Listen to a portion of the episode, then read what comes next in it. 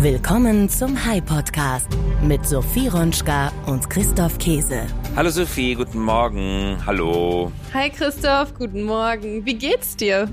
Mir geht's gut. Wir sind heute ausnahmsweise virtuell zusammengeschaltet, nicht gemeinsam bei uns in Berlin im Studio, denn ich bin mit den Kindern auf Reisen.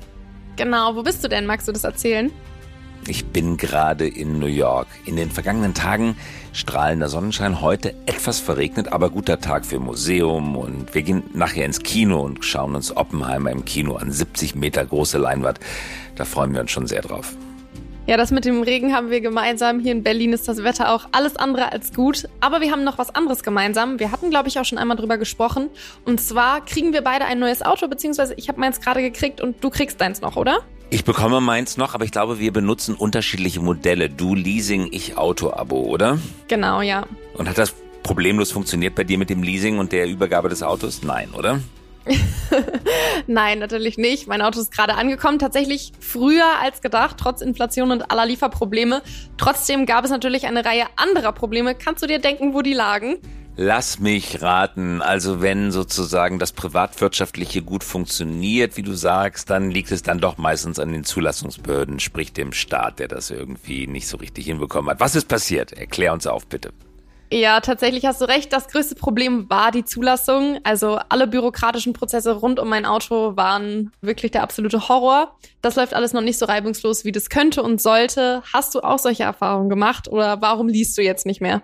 Ja, ich muss dir wirklich sagen, mir reicht's jetzt auch. In Berlin braucht man ja bekanntlich bei den Behörden immer besonders äh, lange Zulassung eines Autos dauert in Berlin enorm lange. Die ganze Bürokratie, die man mit einem Auto hat, vom TÜV über die Abgassonderuntersuchungen, die Zulassung des Autos und so weiter, ist mir einfach ein bisschen zu viel geworden. Es erzeugt viele Neudeutsch jetzt Touchpoints. Jemand kommt auf dich zu per E-Mail, per Telefon, per SMS und möchte irgendetwas von dir. Das wird mir zu viel. Deswegen mache ich es in Zukunft im Auto-Abo. Da übernimmt jemand anders diese Aufgabe, sozusagen ein Workaround um die Bürokratie herum und man selber bekommt das zugelassene Auto einfach als Mietgegenstand zur Verfügung gestellt. Und dann geht's einfach schlagteurer, aber nicht viel teurer.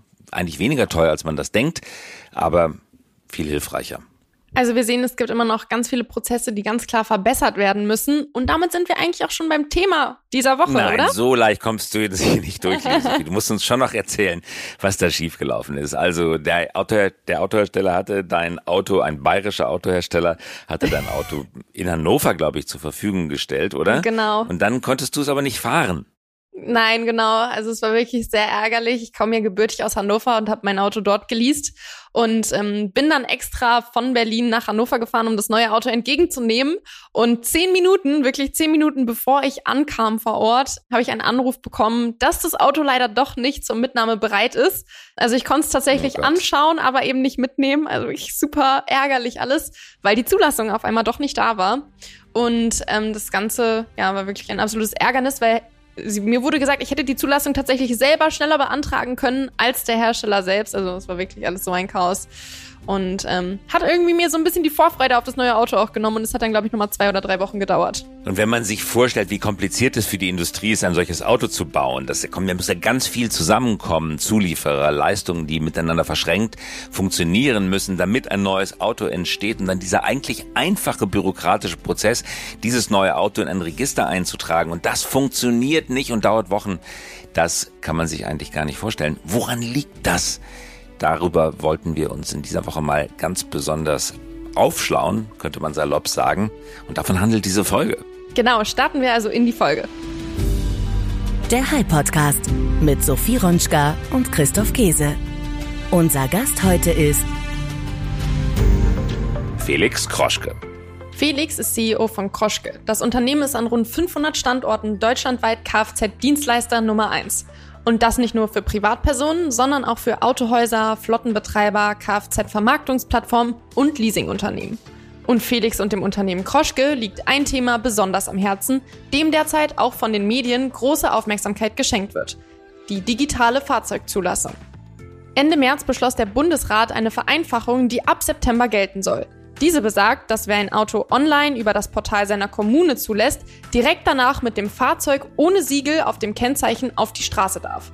Siegel und Fahrzeugschein müssen erst nach zehn Tagen vorliegen. Mit einem großen Boom der Online-Zulassung ist vorerst aber leider nicht zu rechnen. Warum ist mit diesem großen Boom aktuell nicht zu rechnen? Wie weit ist die digitale Zulassung von Fahrzeugen in Deutschland und welche Hürden gibt es aktuell dabei? Das und mehr haben wir Felix Kroschke gefragt. Wir hören, was seine Antworten waren. Felix Kroschke, herzlich willkommen und schön, dass du mit dabei bist. Vielen Dank, freue mich dabei zu sein. Du bist CEO, Geschäftsführer der Firma Kroschke und ihr seid spezialisiert auf Autozulassungen. Und wir wollen heute sprechen über ein Leidensthema für viele Menschen, nämlich die digitale Autozulassung. Jeder, der schon einmal ein Auto zugelassen hat oder versucht hat, es zuzulassen, der weiß oder der sieht, dass der Staat in Sachen Digitalisierung schwer hinterherhinkt. Ist das so?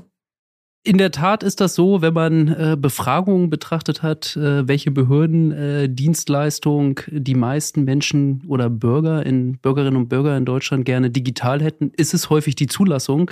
Interessanterweise, obwohl das beim normalen Privatmenschen nur so alle sieben Jahre vorkommt. Also wir machen es nicht so häufig, aber es tut besonders es weh. ist besonders genau. quälend. Und du musst mir genau. jetzt wirklich versuchen zu erklären, ja, das machen wir gerne, ja. wo das Problem liegt. Also das erste was ich mich immer frage, und ich mache das natürlich auch nur alle paar Jahre, aber dann mache ich es halt. Das ist eine unglaubliche Qual. Also die Doppelkarte, der Versicherungsschein, die war früher tatsächlich eine Doppelkarte. Mhm. Bekam man von der Versicherung zugeschickt, musste man die Hälfte abreißen.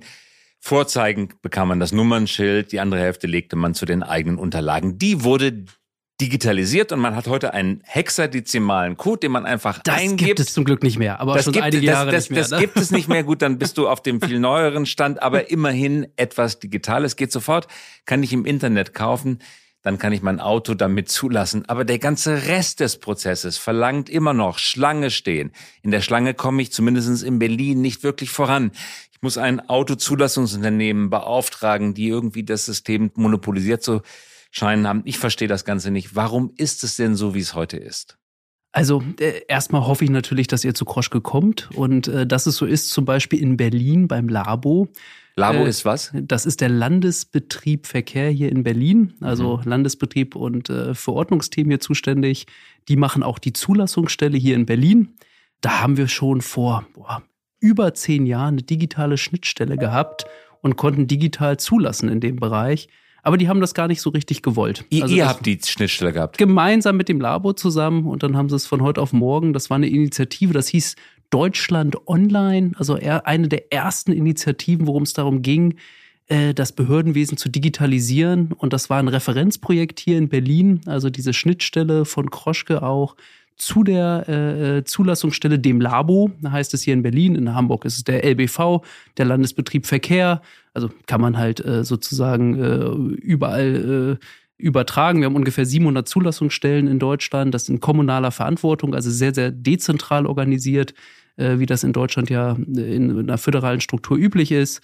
Und äh, wir wären eigentlich schon viel, viel weiter. Also Moment, das, das muss ich verstehen. Vor zehn ja. Jahren habt ihr die Schnittstelle Und die Doppelkarte gehabt. gibt's nicht mehr. Ne? Ja, also, das muss erklären ja, wir nochmal, wie geht das mit der Doppelkarte heute? Kurzer Nein, Insert. Also man braucht eigentlich heutzutage nur die sogenannte EVB, äh, die elektronische Versicherungsbestätigung. Das ist einfach eine Nummer. Aber das die ist doch dieser hexadezimale Code. Das ist genau, das ist und das ist wirklich der Aber Hauptgrund, warum heutzutage Zulassungen nicht durchgehen weil es immer Typofehler gibt, wenn du diesen Code eingibst.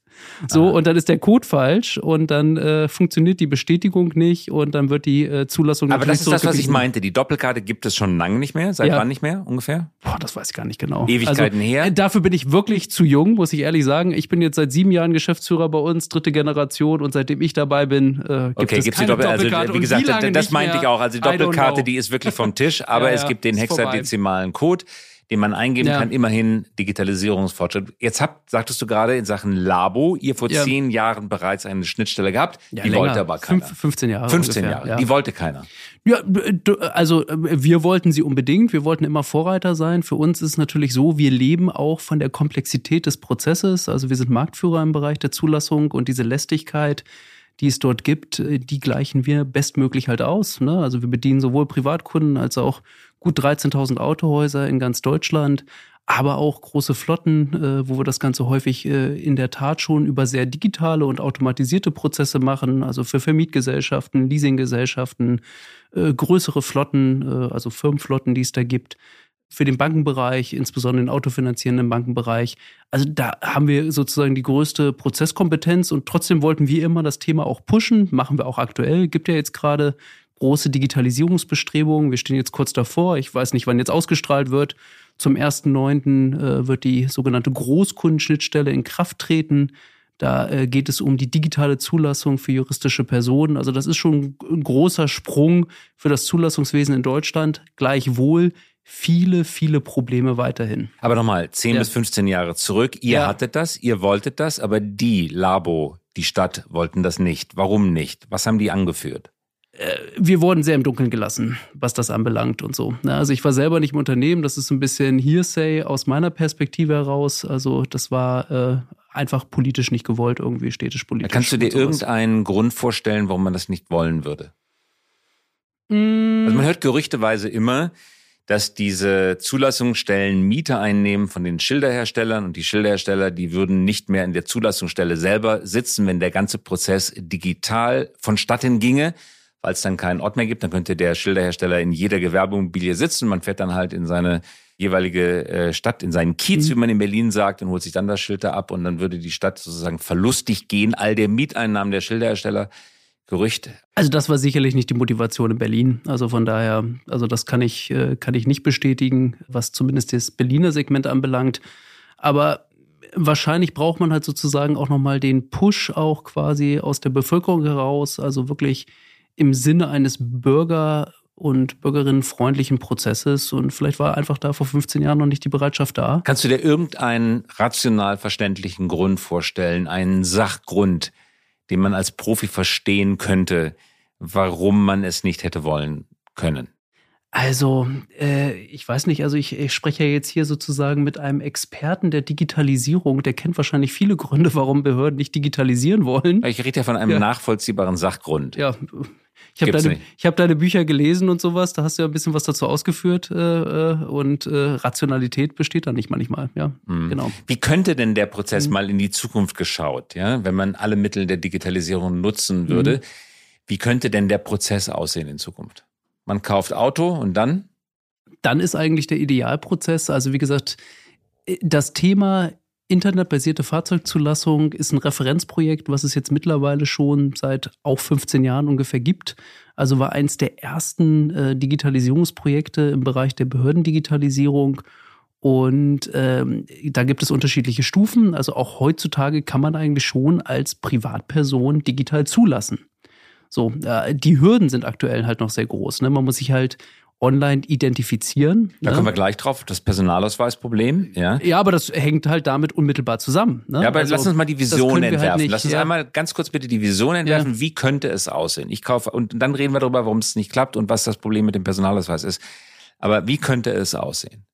Kaufe Auto, geh ins Internet, kauf die Versicherung, meld mich an. Du kommst um das Authentifizierungsproblem und äh, die Identifikation kommt man halt einfach schlicht und ergreifend nicht herum. Das und geht das auch bei Banken auch. Essentielle Problem halt, was das man geht auch bei Banken. Bankkonto ja. aufmachen, damit kann ich mindestens so viel Schaden anrichten. Geldwäsche, Terrorfinanzierung, Drogenhandel wie mit dem Zulassen eines Autos mehr sogar. Und trotzdem bekommt die Bankenbranche das hin. Ist ein bisschen lästig mit diesem Video-Authentifizierungsverfahren, genau. aber es dauert nur fünf Minuten. Und das wird sich jetzt auch nochmal ganz wesentlich auch ändern. Also es gibt jetzt unterschiedliche Formen, dann ab dem 1.9. sich äh, zu identifizieren online. Also unter anderem dieses Video-Ident-Verfahren, ne? also was ja insbesondere in der Bankenbranche äh, sehr stark vertreten ist. Äh, ja, hat eine gewisse Lästigkeit, aber ich würde jetzt mal behaupten, das kennen viele. Aber das ist eine Frage des Sicherheitslevels, was äh, die, das Ausweisniveau anbelangt und so. Und das Fahrzeug ist immer noch ein sehr, sehr hohes, äh, substanzielles Sicherheitsniveau, wo diese normale Videoidentifikation bisher nicht ausgereicht hat. Aber das wird sich jetzt halt äh, absehbar ändern. Und da gibt es unterschiedliche Authentifizierungsformen, wie ich halt online meine äh, Identität nachweisen kann. Und so unter anderem auch dann dieses Videoident-Verfahren. Mhm. Aber man muss natürlich ein von äh, der ähm, vom Bundesverkehrsministerium in diesem Projekt, also BMDV heißt es ja jetzt mittlerweile, also Bundesministerium für digitale Infrastruktur und Verkehr, äh, äh, authentifizierter äh, Identifikationsdienstleister sein. Und äh, das wird sich halt nochmal wieder ändern. Also das Sicherheitsniveau, was es für diese Identifikationslösung gibt, wurde herabgesetzt oder wird herabgesetzt mit der neuen Fahrzeugzulassungsverordnung, die jetzt zum 1.9. in Kraft tritt. Mhm. Bisher ging das halt nicht. Da brauchte ich halt diesen elektronischen Personalausweis. Ja natürlich mit einem entsprechenden Lesegerät oder einem NFC-fähigen äh, äh, Smartphone, um das auszulesen, mit der entsprechenden App etc. etc. etc. Also viele, viele, viele Barrieren, um das Ganze halt wirklich durchführen Was, zu können. Gut, nun ist das Thema Sicherheit natürlich immer das Totschlagargument. Andere Habe ich mir auch nicht ausgedacht. Ne? Äh, also, nein, das ist natürlich ne? nicht von dir. Das so, und es gibt ja auch und gibt ja auch im Bankenbereich durchaus auch Kritik, was das Sicherheitsniveau anbelangt. Ne? Also wenn man an manche Neobanken denkt und so. Also ist ja jetzt aber, auch nicht. Ja, trotzdem, wir haben ne? äh, zwei Phasen oder zwei Stufen äh, Authentifikation im äh, Bankensektor. Apple Pay, Google Pay sind problemlos eingeführt worden. Die funktionieren auch ganz gut. Ich erinnere mich an ein Gespräch mit Tim Cook, CEO von Apple, der die Vision verfolgt, alles, was man so im Portemonnaie um sich herumträgt, auf das iPhone zu bringen. Deswegen heißt die App auch Wallet, weil er wirklich das Ziel hat, alles raufzubringen. In den USA betreibt Apple schon lange das Vorhaben und mit vielen Bundesstaaten ist es umgesetzt, auch den Führerschein draufzubringen, weil die Führerscheinsache ist ja an sich an Absurdität kaum zu überbieten. Nehmen wir Beispiel Alkohol im Straßenverkehr. Man wird angehalten, der Führerschein wird einkassiert. Man kann aber direkt nachdem man von der Polizei sozusagen festgesetzt wurde, um die Ecke gehen und ein Carsharing-Auto öffnen, weil da muss der Führerschein nur alle 18 bis 24 Monate einmal vorgezeigt werden. Ja. Da sagt Tim Cook, in dem Gespräch, an das ich mich gut erinnern kann. Das ist doch absurd. Eigentlich braucht man doch einen Führerschein, der vom Staat sofort gesperrt werden kann. Und der kann. muss sofort immer hinterlegt sein. So, ja, genau. Der muss ja, voll, der muss im Wallet hinterlegt sein. Damit mache mach ich überhaupt gar kein Auto mehr auf, geschweige denn an. Das heißt, glaub, jedes Auto, so die ne? Vision von Apple, ja. Jedes Auto braucht einen in dieser Sekunde aktuellen Führerschein, bevor es überhaupt angeworfen werden darf. Das heißt, auch die Zündautomatik mhm. des Autos muss gekoppelt sein an das Vorhandensein eines Führerscheins, idealerweise aus seiner Sicht natürlich im Apple Wallet. Da musste man doch eigentlich hinkommen, oder? Ja, also dafür kann ich mich jetzt natürlich nicht verbürgen und so. Also wir haben jetzt gerade in der vorangehenden äh, Legislaturperiode auch noch mit der ehemaligen Bundesregierung ist ja das Thema digitaler Führerschein ziemlich gepusht worden. Ist jetzt nicht unser Thema als Kroschke, äh, aber ist ja vollkommen gescheitert. Ne? Also weil die haben halt quasi äh, die Softwarelösung nicht geschafft gehabt, also das war gerade vor ja, zwei, drei Jahren und so, äh, ja, zwei Jahren war das ein großes Thema. Also war ein, ein großes Projekt unter dem ehemaligen äh, Bundesverkehrsminister Scheuer, was gescheitert ist, wie jetzt aktuell das Thema der Maut ja auch aktuell in der Presse ist, aber das ist kein Kroschke-Thema, ne? So, mhm. also Weil ihr daher, nicht Führerschein macht, ihr macht Nein, das machen wir nicht. Und das hat quasi mit der Zulassung ja auch per se überhaupt nichts zu tun. Könnte also aber ein interessantes Geschäftsfeld in Zukunft für euch sein. Äh, also ist in der Tat immer natürlich ein interessantes Thema, ähm, weil man jetzt natürlich auch sieht, die alten äh, Lappen, also wir haben ja heute über die Versicherungsdoppelkarte gesprochen, also es gibt ja hier und da auch noch den alten Lappen, den gibt's jetzt irgendwie nicht mehr und der wird jetzt quasi so generationsweise, ich habe das jetzt gar nicht äh, genau im Kopf und sowas, wird er jetzt auch ausgetauscht. Äh, also irgendwann braucht jeder irgendwann ne, den, äh, die Karte, die Führerscheinkarte. Und in der Tat war das eins der großen Bestreben unter der äh, Ministerschaft von Scheuer, äh, den Führerschein zu digitalisieren. Also was ja total sinnvoll ist. Also ich würde sofort diese Vision, die du eben gerade geschildert hast, würde ich sofort unterschreiben und so. Aber hat erstmal mit dem Zulassungswesen überhaupt nichts zu tun. Weil euer Geschäft ne? ist also, sozusagen die große Schwester, der große Bruder des Führerscheins ja. mit der Personalausweis. Und da gibt es ja. Es geht äh, wirklich also um den Personalausweis. Ne? Also der Führerschein ist ja nur der Nachweis der äh, Erlaubnis, ein Fahrzeug führen zu dürfen. Das könnte man eigentlich. Aber das ist ja sozusagen nicht der Identifikationsnachweis. Ne? Ich reise ja auch nicht ins Ausland mit dem Führerschein, habe keinen Personalausweis dabei, richtig. sondern ich habe meinen Personalausweis dabei oder ich habe einen Reisepass dabei und kann ich sagen, ja, aber hier ist doch mein Führerschein. Jetzt gibt es ja den digitalen Führerschein mit Sicherheitskennzeichen, der tatsächlich vom Bund ja auch angedacht worden ist als ein elektronisches, internettaugliches Identifikationsinstrument. Aber nur sieben Prozent der Deutschen ne? haben also, ihn. Ja. Warum eigentlich? Eigentlich. Er ist, ich habe ich hab mich auch dafür entschieden, ihn zu nehmen, habe ihn nie benutzt, weil Henne-Ei-Problem. Kaum jemand fragt danach, weil kaum jemand ihn implementiert hat. Das Henne-Ei-Problem ist nicht gelöst. Warum, warum geht das so schleppend? Mm, also äh, sicherlich wird ein großer Grund darin liegen, dass wir natürlich in Deutschland eine sehr stark ausgeprägte föderale Struktur einfach haben. Also gerade das Zulassungswesen ist nun mal in kommunaler Verantwortung. Und äh, da wird sich der Bund halt einfach auch schwer tun, das durchdrücken zu können. So und gleichzeitig haben wir halt hohe Sicherheitsbedenken, äh, wie so ein Prozess halt auch durchgeführt werden kann. Und da sind wir auch nicht ganz allein in der Welt. Äh, also wir haben zwar andere Länder, die deutlich digitaler unterwegs sind, aber äh, äh, das Thema Sicherheitsniveau und substanzielles Sicherheitsniveau und Auto ist nun mal sehr, sehr sicherheitsrelevant. Ja, klar, du hattest es auch erwähnt gehabt, dass ich auch Bankkonten natürlich auch für betrügerische Intentionen auch nutzen kann. Aber ein Auto ist halt theoretisch auch Natürlich kann man Gefährdungsmittel. Viel, natürlich ne? kann man also, viel Schaden ne? mit anrichten. Aber nochmal das Argument, nicht in deine Richtung, aber in Richtung der Politik, Totschlagargument. Sam Altman, Gründer mhm. von ChatGPT, hat jetzt kürzlich ein neues Softwareprojekt angekündigt, den Iris-Scan. Also mhm. Personalausweis, ich bin kein Fälscher, ich weiß nicht, wie schwer es ist, Personalausweise zu fälschen, wahrscheinlich ziemlich schwer, aber auf jeden Fall leichter zu fälschen als die eigene Iris. Sam Altman möchte jetzt tatsächlich die Iris von möglichst allen Menschen scannen, weil die Iris scheint noch unverwechselbarer zu sein als der Fingerabdruck, um damit dann sozusagen das zentrale, die zentrale Datenbank von Identifikationsmerkmalen zu haben. Also ist der Personalausweis wirklich so sicher oder das einzig sichere Instrument, wie man es ihm zuschreibt? Tja, also äh, schwer zu sagen. Ich kann auch nicht beurteilen. Also das vielleicht dann auch so total futuristisch gedacht äh, oder cybertechnisch äh, auch gedacht und sowas. Ich selber habe gelaserte Augen, also von, weiß ich nicht, wie, inwiefern man die Iris auch beeinflussen kann. Äh, Leute, die, äh, sage ich mal, wirklich kriminelle Intentionen haben, die finden wahrscheinlich immer einen Weg. Per se ist aber natürlich der Personalausweis und die Möglichkeiten, sich online zu authentifizieren, ist erstmal per se relativ sicher. Mhm. So und jeder, der von uns äh, auch schon mal eine Videoidentifikation durchgeführt haben, für uns mag das normal sein, aber für die breite Massen der Deutschen ist es halt nicht normal gewesen. Also die wenigsten haben ja bisher eine Videoidentifikation durchgeführt. Mhm. Also muss man mal vielleicht befragen. Wir sitzen jetzt hier in Berlin, ich selber komme aus Hamburg und so, ja klar. In meiner Bubble hat das jeder schon mal gemacht, ne? Aber in der mhm. breiten Masse in Deutschland, wie viele haben das getan? Da siehst du auch die Sicherheitsmerkmale, identifizierst dich und so, musst bewegen irgendwie, ne, deine Hände und so. Hast du alles schon zigmal gemacht, ist nervig. Aber dann denkt man, ja, fühlt sich doch relativ sicher an. Ne? Werden sich Fotos gemacht und ja. Jetzt dich als Unternehmer gefragt, ja. Massenmarkt und es geht ja um den Massenmarkt. Darum geht's, genau. Äh, wir, wir leben jetzt erstmal mit dem Personalausweis und Faktum ist, nur sieben Prozent der Deutschen haben den Personalausweis mit der digitalen Signatur. Und die Frage ist, wie viel nutzen ihn überhaupt? Ne? Wie, wie viel davon nutzen ihn? Ja, also äh, weniger als ein Prozent. Ne? Der sieben Prozent? Ja, Gehe ich von aus, ja. Also durchgerechnet. Also ich kann nicht sagen, auf wie viele Behördendienstleistungen und sowas, weil wir konzentrieren uns natürlich auf die Zulassung.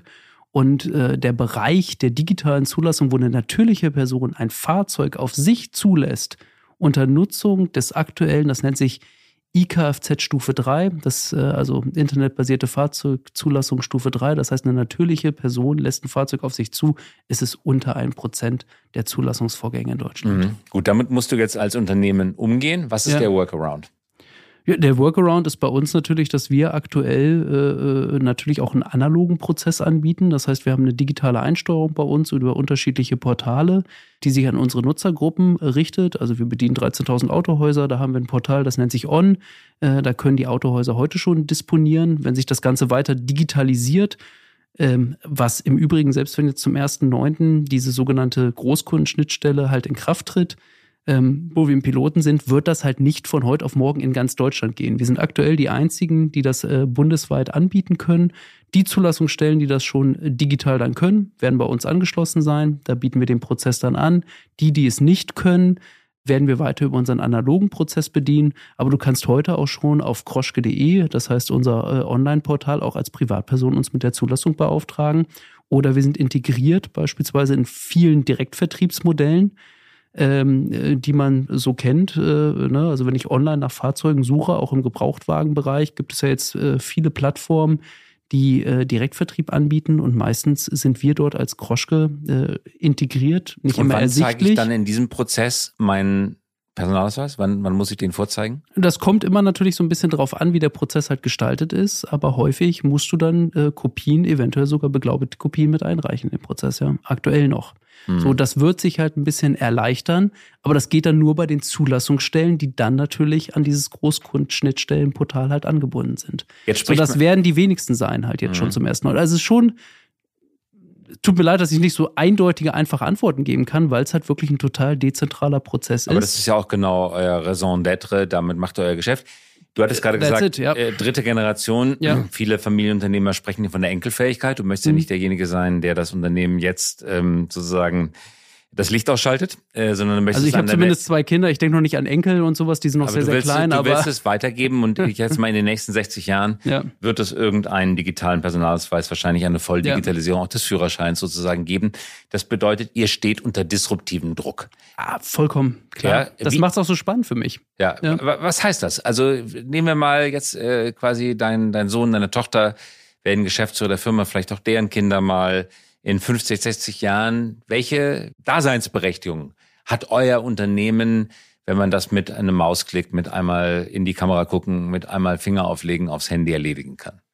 Ja, ich glaube, da ist wahrscheinlich so ein bisschen der Denkfehler auch dabei. Also, ne, also eine Zulassung wird auch zukünftig und so ist es auch in anderen Zulassungsmärkten, wenn wir das Ganze europäisch mal betrachten oder auch international, die behaupten, dass sie voll digital sind im Zulassungswesen, hast du immer noch durchaus Datenerfassungstätigkeiten. Du hast das Thema Trust Center, du hast das Thema äh, Datensicherheit auch dabei und es ist keine Bestellung bei Amazon, ne? Also die ich jetzt so tätige, die tätige ich dann vielleicht wirklich, indem ich halt irgendwo äh, mit dem Face ID äh, eine Zahlung freigebe und so. So ist die Zulassung definitiv nicht. Also dafür ist sozusagen äh, das Sicherheitsniveau zu hoch. Ähm, Wird es das Nummernschild immer geben? Äh, ja, werden wir immer wieder gefragt. Und so glaube ich nicht unbedingt, dass das Nummernschild immer geben wird, aber es wird immer eine Form der Fahrzeugregistrierung geben und so. Registrierung immer, aber es könnte ja sein, dass das Fahrzeug irgendeinen eingebauten Peilsender hat, der immer seinen. Also, ja, also ga- ganz bestimmt. Also ich sag mal, technisch äh, brauchen wir es nicht unbedingt, diese Form der Sichtidentifikation. Das war jetzt viele Jahrzehnte natürlich äh, der Sinn und Zweck des Nummernschildes, dass ich eine Sichtidentifikation habe aus Sicherheitsgründen, einen Unfall, ne, Fahrerflucht. Aber das Kennzeichen war halt irgendwie ersichtlich, erkenntlich und so. Also das sind natürlich ganz, ganz äh, wichtige Themen, die gehen natürlich im Internet of Things irgendwo dann auch verloren, aber das ändert ja nichts an der Registrierung des Fahrzeuges Mhm. selbst äh, im Bereich äh, des vollautonomen Fahrens. So, und das ist natürlich noch nicht so ganz absehbar. Werden wir betrachten, wie das Ganze irgendwie in 20, 30 Jahren ist, kann ich jetzt noch nicht beurteilen. Wir selber planen strategisch immer fünf Jahre im Voraus und so. Und das ist irgendwie in disruptiven Zeiten, glaube ich, auch schon ein ganz guter Horizont, das Ganze zu betrachten. Wie geht ihr denn mit dem Thema So. um? Gibt es da Arbeitsgruppen? Gibt es da Zuständige? Ist bei euch jemand in der Geschäftsleitung, der sich hauptberuflich drum kümmert, die nächsten fünf Jahre irgendwie abzugreifen und eine Ahnung davon zu haben, was als nächstes passiert? Also das machen wir natürlich immer in einer gemeinschaftlichen Teamarbeit bei uns im Management-Team, weil das geht bei uns quasi Hand in Hand. Also was den deutschen Markt anbelangt, würde ich jetzt behaupten, sehen wir schon an vielen Schnittstellen, weil wir Marktführer sind, echt die Entwicklung, äh, wo es hingeht. Wir sehen die disruptiven Player, die natürlich jetzt auch gerade aus dem chinesischen Bereich kommen, also viele neue OEMs, die in den Markt kommen, die nicht den klassischen Handelsweg gehen. Also ich baue mir eine Handelsinfrastruktur auf, habe dann Händler, da geht der Kunde hin, guckt sich das Auto an, äh, sucht sich das aus, berät sich mit dem Verkäufer, äh, geht da vier, fünf Mal hin. Das macht ja kein Mensch mehr äh, heutzutage. Also die wenigsten, also auch im klassisch stationären Handel, gehen die Leute ja, wenn überhaupt 1,3 Mal im Schnitt überhaupt hin zum Händler, bis sie sich für den Kauf, Leasing, Finanzierung oder dergleichen entscheiden. Und äh, von den ganzen neuen chinesischen Playern, die jetzt in den Markt kommen, äh, ich selber war jetzt letztes Wochenende auch mal mit dem BYD unterwegs, Und? also war begeistert. Ja? Kann ich nicht anders sagen. Halber Also Preis des Golf.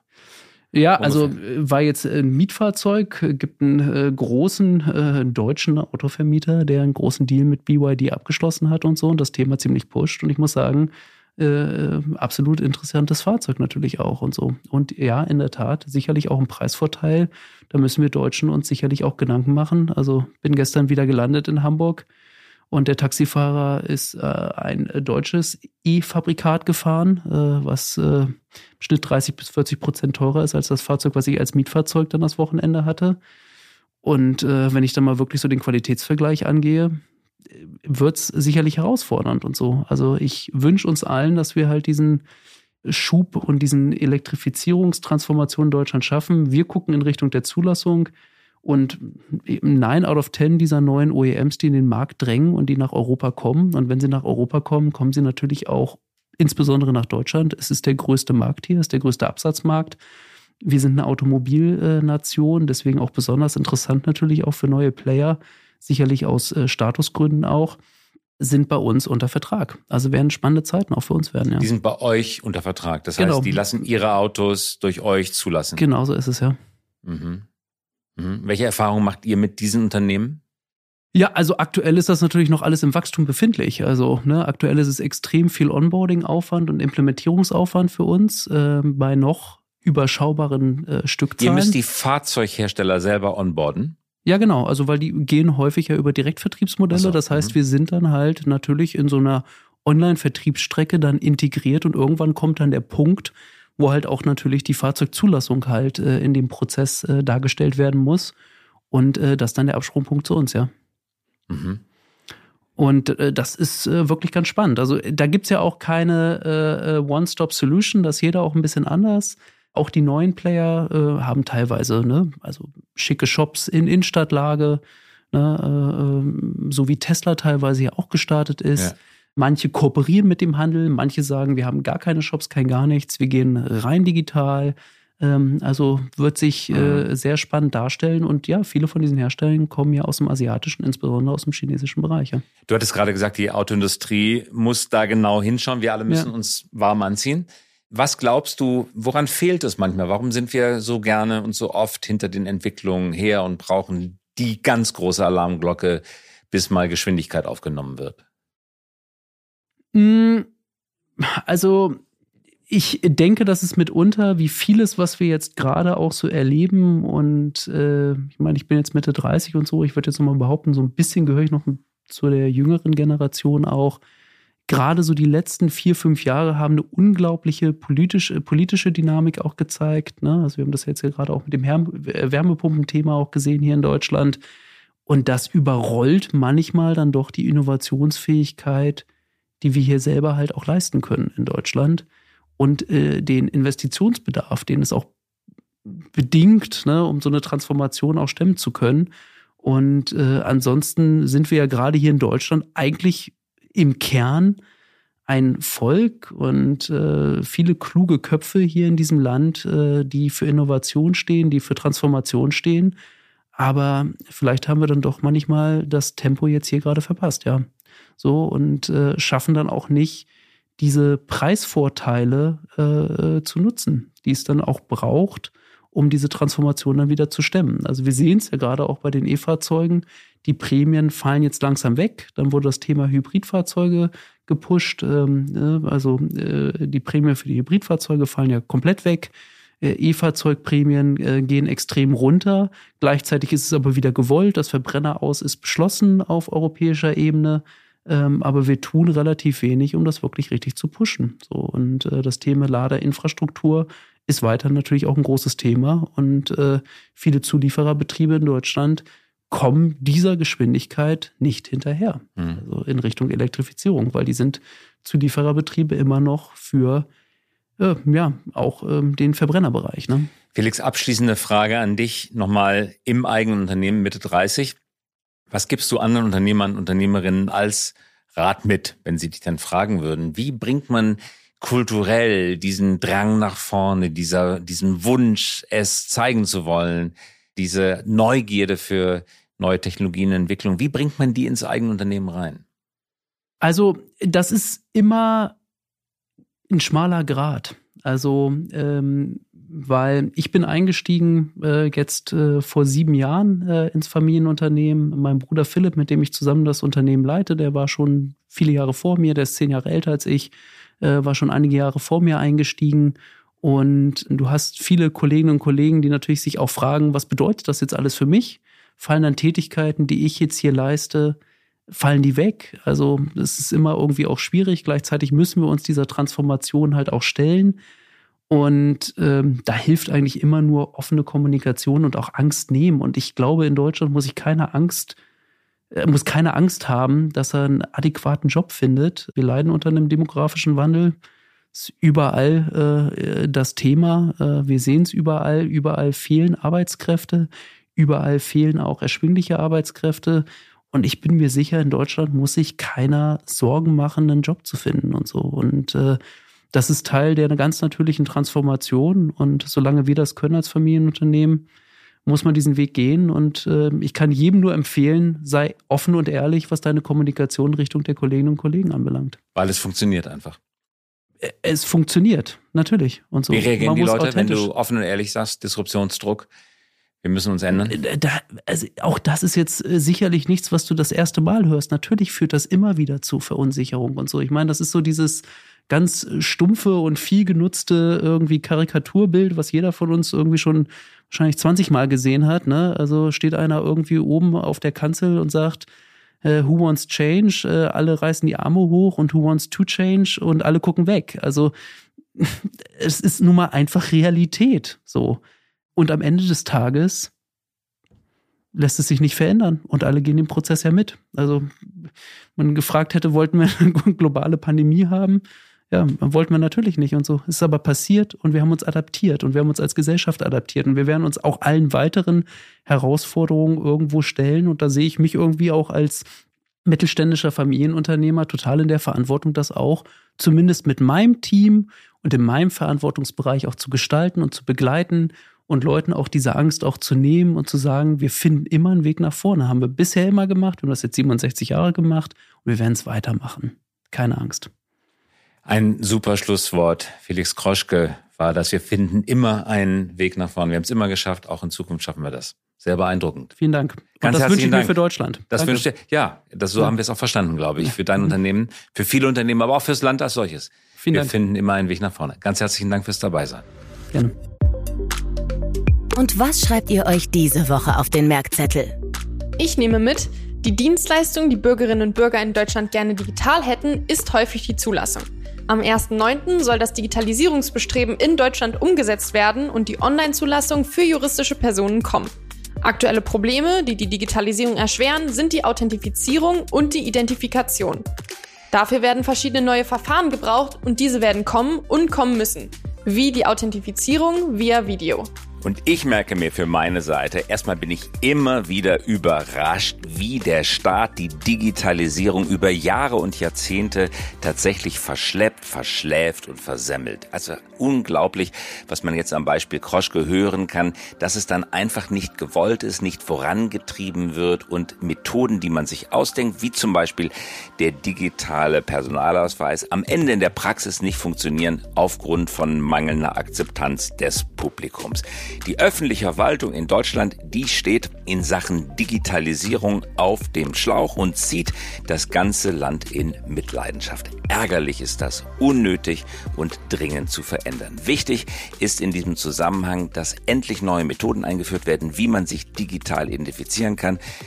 Außerdem ist wichtig, der öffentliche Sektor muss sich genau wie die Privatunternehmen transformieren. Er muss Prozesse und Verfahren digitalisieren, die in der privaten Praxis längst gelebtes Leben sind, aber in Sachen öffentliche Hand noch lange nicht funktionieren. Dabei sollte man immer offen und ehrlich sein, was die Risiken angeht. Prozesse und Technologien mögen noch Risiken bergen, aber der Blick sollte immer auf die Chancen gerichtet werden. Immer wieder aufzuzählen, was alles schiefgehen kann, immer wieder auf Datenschutzprobleme hinzuweisen, ist am Anfang ganz richtig, aber irgendwann muss gehandelt werden und das ist in Sachen Digitalisierung der Verwaltung dringend vonnöten. Die Gesellschaft steht insgesamt vor neuen Herausforderungen, Disruption. Wir haben gerade die neuen Wachstumszahlen für Deutschland gelesen. Deutschland stagniert unter den großen Industrieländern das am wenigsten stark wachsende, das am meisten stagnierende Land. Wir drohen in die zweite Liga abzusteigen. Und wir werden das nur verhindern können, wenn wir auch im staatlichen Sektor beherzt digitalisieren und transformieren. Das nehme ich mit aus dieser Folge. Das war's schon wieder mit dem High-Podcast für diese Woche. Christoph, wann kriegst du denn jetzt aber dein neues Auto? Ich weiß es gar nicht ganz genau, irgendwann im September. Aber das Schöne bei diesen Automietverträgen ist ja, dass man sich sehr kurzfristig entscheiden kann. Ein paar Tage vorher, Woche vorher reicht völlig aus, das Auto dann aber langfristig behält. Ähm, so wie Mietwagen oder Carsharing, bloß in ganz äh, lange. Super unbürokratisch, echt praktisch. Also ich weiß es nicht genau. Und äh, man muss halt nicht so Monate vorher drüber nachdenken, oh, Leasingvertrag läuft aus, ich brauche ein neues rollendes Gefährt und jetzt muss das irgendwie alles miteinander verschränkt werden. An dich muss ich noch fragen, Sophie, wie war das eigentlich bei dir? Hast du jetzt sozusagen eine Doppelautozeit gehabt oder eine autofreie Zeit gehabt, unfreiwilligerweise? Ja, ich hatte eine autofreie Zeit. Auch mal Auto. auch schön. Aber ich bin auch froh, dass ich mein Auto jetzt wieder habe. Vier Wochen, Genau. oder? Oder fünf Wochen ohne Auto? wegen glaube. Ja, ich glaube, fünf Wochen tatsächlich, fünf Wochen. Also ich bin ganz gespannt auf deinen Erfahrungsbericht dann und vielleicht werde ich dann auch auf dein Modell umsteigen, äh, denn das jetzt war wirklich ziemlich nervig. Na gut, dann wünschen wir einen guten Start in den Tag, in die Woche und alles Gute von uns bis kommende Woche. Da gibt es super spannende Gäste, oder? Wir, haben, wir freuen uns auf alle Gäste immer, aber die nächste Woche, das wird schon ganz speziell. Genau, da freuen wir uns ganz besonders. Auf dann, auf bald und guten Start. Alles Liebe. Herzliche Grüße. Schöne Woche, bis nächsten Dienstag. Tschüss. Tschüss. Das war der High Podcast für diese Woche. Wenn Sie keine Folge verpassen möchten, immer dienstags um 5.55 Uhr kommen wir heraus. Versprochen. Mögen Sie uns? Dann abonnieren Sie uns jetzt oder hinterlassen Sie einen Like. Wir freuen uns über Anregungen, Kritik und Wünsche. Schreiben Sie uns gerne an podcast.hi.co. Nicht .com, sondern .co. Eine Produktion der Axel Springer High GmbH, einer führenden Beratung für Strategie und Umsetzung neuer Geschäftsmodelle. Wir engagieren uns leidenschaftlich für das Wachstum Ihres Unternehmens.